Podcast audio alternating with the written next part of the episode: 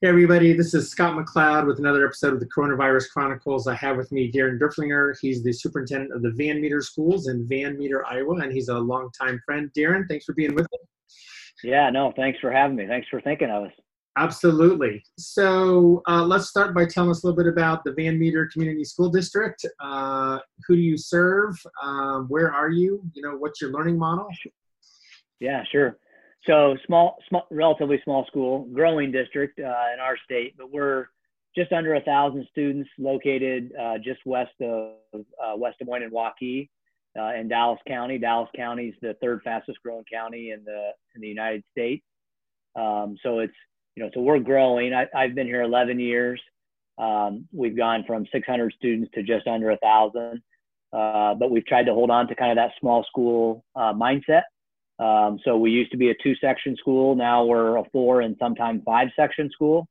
And our, our mission really, um, for the whole time that, that I've been here, but I think we've kind of uh, been able to, to kind of narrow it down, even though it's going to sound kind of broad, is to personalize learning for each student's success today and tomorrow, because that, that's, that can include a lot of components. Um, but we've, we've been a one-to-one school for, uh, well, for 11 years, uh, where every kid gets a device. Um, that was six through 12 for the first eight or nine years, but, but basically for about the next or last 10 years, roughly, uh, all of our kids have had access to to a device. Um, with where we're located at, I mean, we, we are, uh, uh, there's not a lot of diversity in our school. Uh, you know, um, and honestly, we're pretty low SES, fairly affluent community. Um, and it's just, you know, it's a, it's a good place. It's a good place to be um, for a lot of reasons. Uh, but mostly, I think it's because our community has has embraced, um, you know, trying to achieve at a high level, but but being willing to uh, do new and different things um, that maybe others aren't as willing to try. And and um, I think what we've been able to do is to continue to perform at a high and actually uh, in, improve some of our um, you know student learning um, scores on some of the more traditional uh, measurements that we use.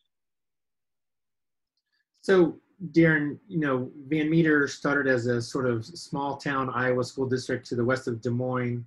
Over the last decade or so, you all have grown rapidly. You still have a little bit of that small town feel in the community, which yeah. is nice. Um, but you've long been one of the most innovative districts in Iowa, and everybody just kind of recognizes that. So, tell us a little bit about moving that very student centered and action oriented learning model into remote instruction. What did that look like for Van Meter? Yeah. So um, just to give you, I mean, everybody was kind of in a similar situation, but um, in Iowa, it, it, the way it played out the week before, kind of all this, um, all these changes started taking place, is when most Iowa schools or many Iowa schools go on spring break. So I was actually on spring break with my family when you know things started shutting down. We were in Puerto Rico actually. We've got a nice little spot we like to go to down there, and you know you could quickly see that things were changing, and so we you know we got back home fortunately on a Thursday, so it would have been the 18th or something like that, and we set up a meeting with our staff on on Sunday night, and I've actually got my notes to kind of to kind of help helped me think through the discussion. But it was on Sunday night, March 22nd. We had a big uh, virtual meeting with all of our staff, and and and really we we out we we just this is there was at that point no guidance from our state. Um, you know, nobody really knew what was going to happen.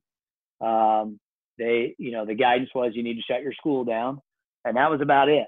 And so we said, well, we're not stopping, you know, and I and I talked to you there just as, as before we started recording that you know we we talked to our staff and and not knowing it, but all the things we'd been doing around um, you know collaboration and using technology and and um, project based learning and and really trying to get kids thinking at, at higher levels um, in a more personalized approach. You know, um, still focusing on standards, but um, and and competencies and trying to embed those uh, within the, the learning standards, but really thinking more big idea and, and, and giving kids ownership. I mean, all those things we've been doing really, I think, prepared us pretty well um, to transition into a remote learning environment. And and what we told our teachers is pretty simple: focus on power standards. You know, less is more. Um, most of it's going to be asynchronous, but you know, if you if you need to uh, be you know have synchronous things, you you clearly can do that. So support is needed. Um, and then these three things: be flexible, supportive, and available. Because ultimately, the relationships are still, you know, we're at the core of everything we do, and and to really kind of focus on that. And and we just said, do what you can do, basically. I mean, that was kind of the that was kind of the message. And our and our teachers, um, I, I think we kind of found we kind of found two fronts. Uh, we had a lot of our teachers that were doing a lot of great things instructionally, you know, prior, you know, in a more in a more traditional classroom, but in a personalized approach. So, you know, a lot of small group instruction and, and kids working on, you know, other things kind of within their classroom. So we did a really good job. And I would say that was more of an elementary thing. Like that's where our elementary is really good at.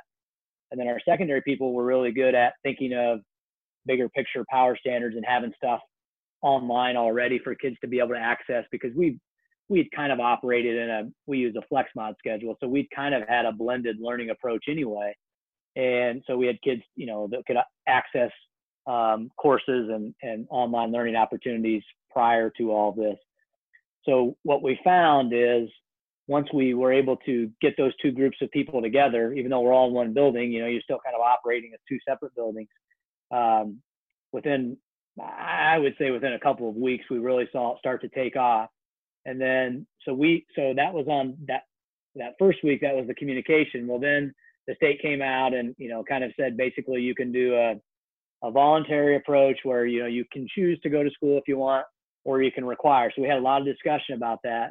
Um, but the, so they gave us some guidance, but we really didn't change much other than we, we said elementary could remain voluntary um, but secondary was going to be required, um, mostly because um, we just felt like it would um, bring that our, our students would see more value in doing the work kind of i guess was the thinking i mean we we've operated in a competency based approach to where they could have done it later but we we wanted to try to do as much as we could to keep kids at a, a relatively similar pace, I guess, if you will, even though it's, you know, they could still operate in their own times and all that.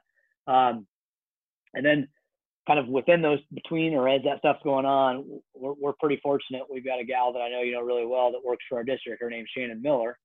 Um, she was building uh, what we call a remote learning website and taking all of the teachers' um, uh, courses and and putting them on this website. And well, sorry, and and that allowed us to uh, have kind of that one-stop shop for our our families and our um, students to be able to go and access you know all of their courses and and all of their um, content.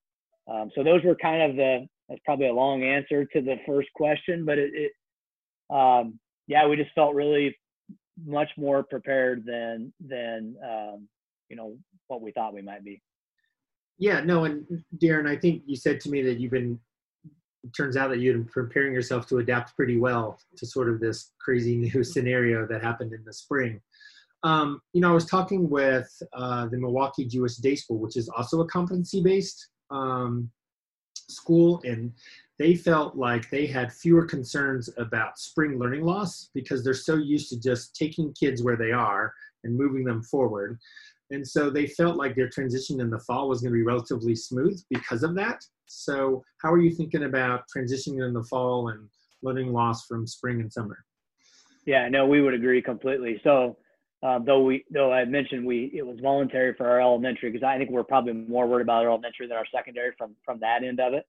Um, we had 96% I think was kind of a, what we had as our participation rate, and you know though we didn't take any assessment to truly be able to you know make some sort of comparison um, we just we we believe that because of the relation, relationships that have been built and because some of the tools we've been using that are are we're not going to see maybe the dip that others will. I mean, there'll be some dip. I mean, it's you know going to be almost 20 weeks between times they've actually been, um, you know, in a in a more traditional school like schooling, you know, setup, I guess. But um, I think any good school is operating in that modality you're talking about. You're where the kids are is where you know where they are, and we're going to help them, you know, as best we can, and provide more supports for those that need it, and um, turn the other ones a little more loose. So we feel pretty good where we're at. And we've also, we're doing some stuff this summer too, where um, probably a little differently than we normally have, where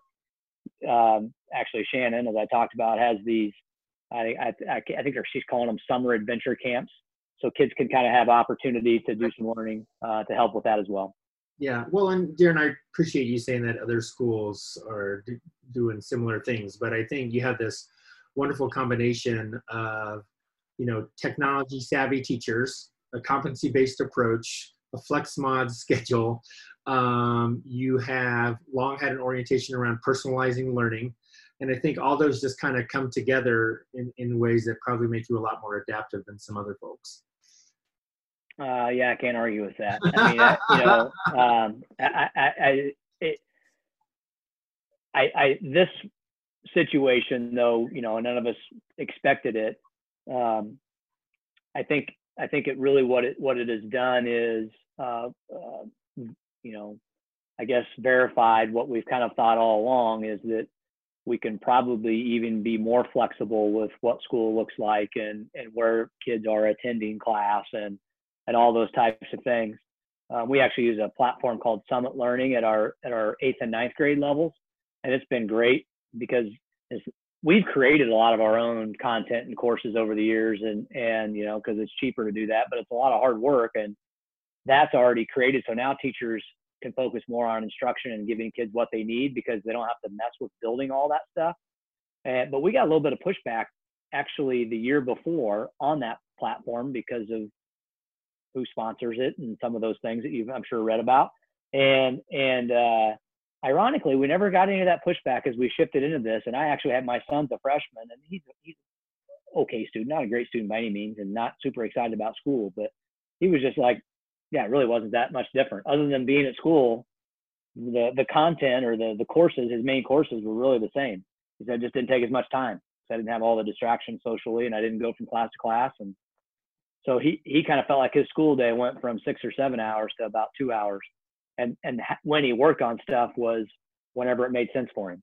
Right. So I think it just it just kind of affirmed a lot of stuff we've been trying to do. Yeah, cool. So Deron, one of the things I want to ask you about is I know you have some interesting outside partnerships with some community organizations and businesses, and you know, you know, like hospitals and stuff. So how did you handle some of that over the last couple of months?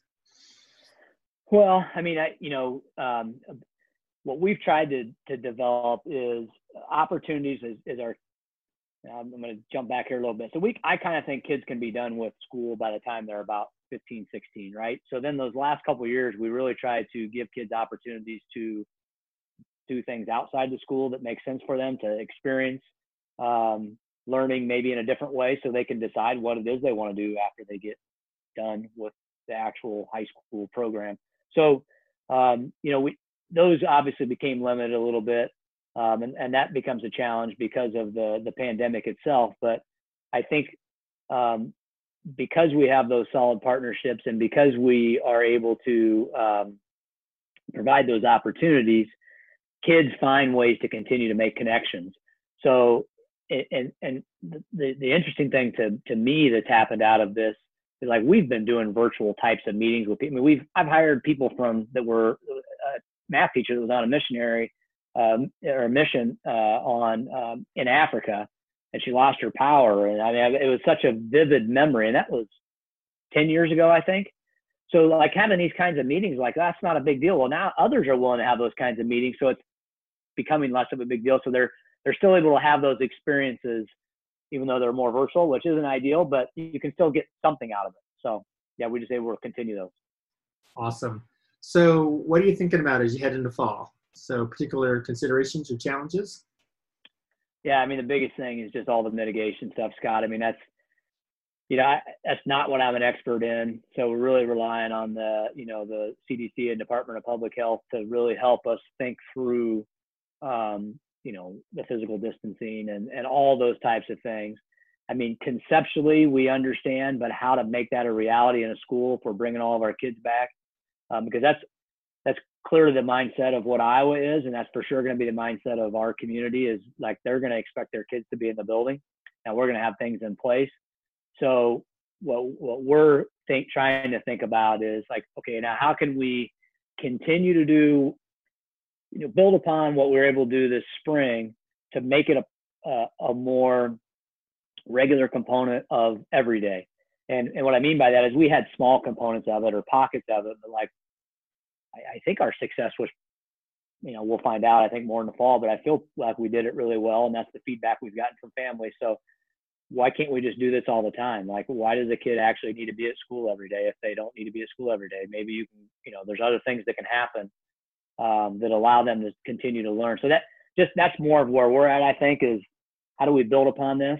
Yep. You know, in every crisis situation, you know, how how can you get better? You know, so looking at it as an opportunity to improve our system. Um, but with all that being said, I mean, like I've mentioned earlier, the relationships are the core of what we do, and you know, being able to build those relationships it's easier to do face to face physically in the in the same area. So you know that's still going to be a big part of what we're doing. But I just anticipate us um, continuing to be flexible in in how we determine what the learning environment or where the learning environment is and what it looks like. Yeah, absolutely. Uh, big shout out to Van Meter for all the great work you're doing there. Deron, thanks for your time today. It's great to see you again. Yeah, it's great seeing you, and you're you're welcome to come back anytime. I'd love to. Thanks. All right.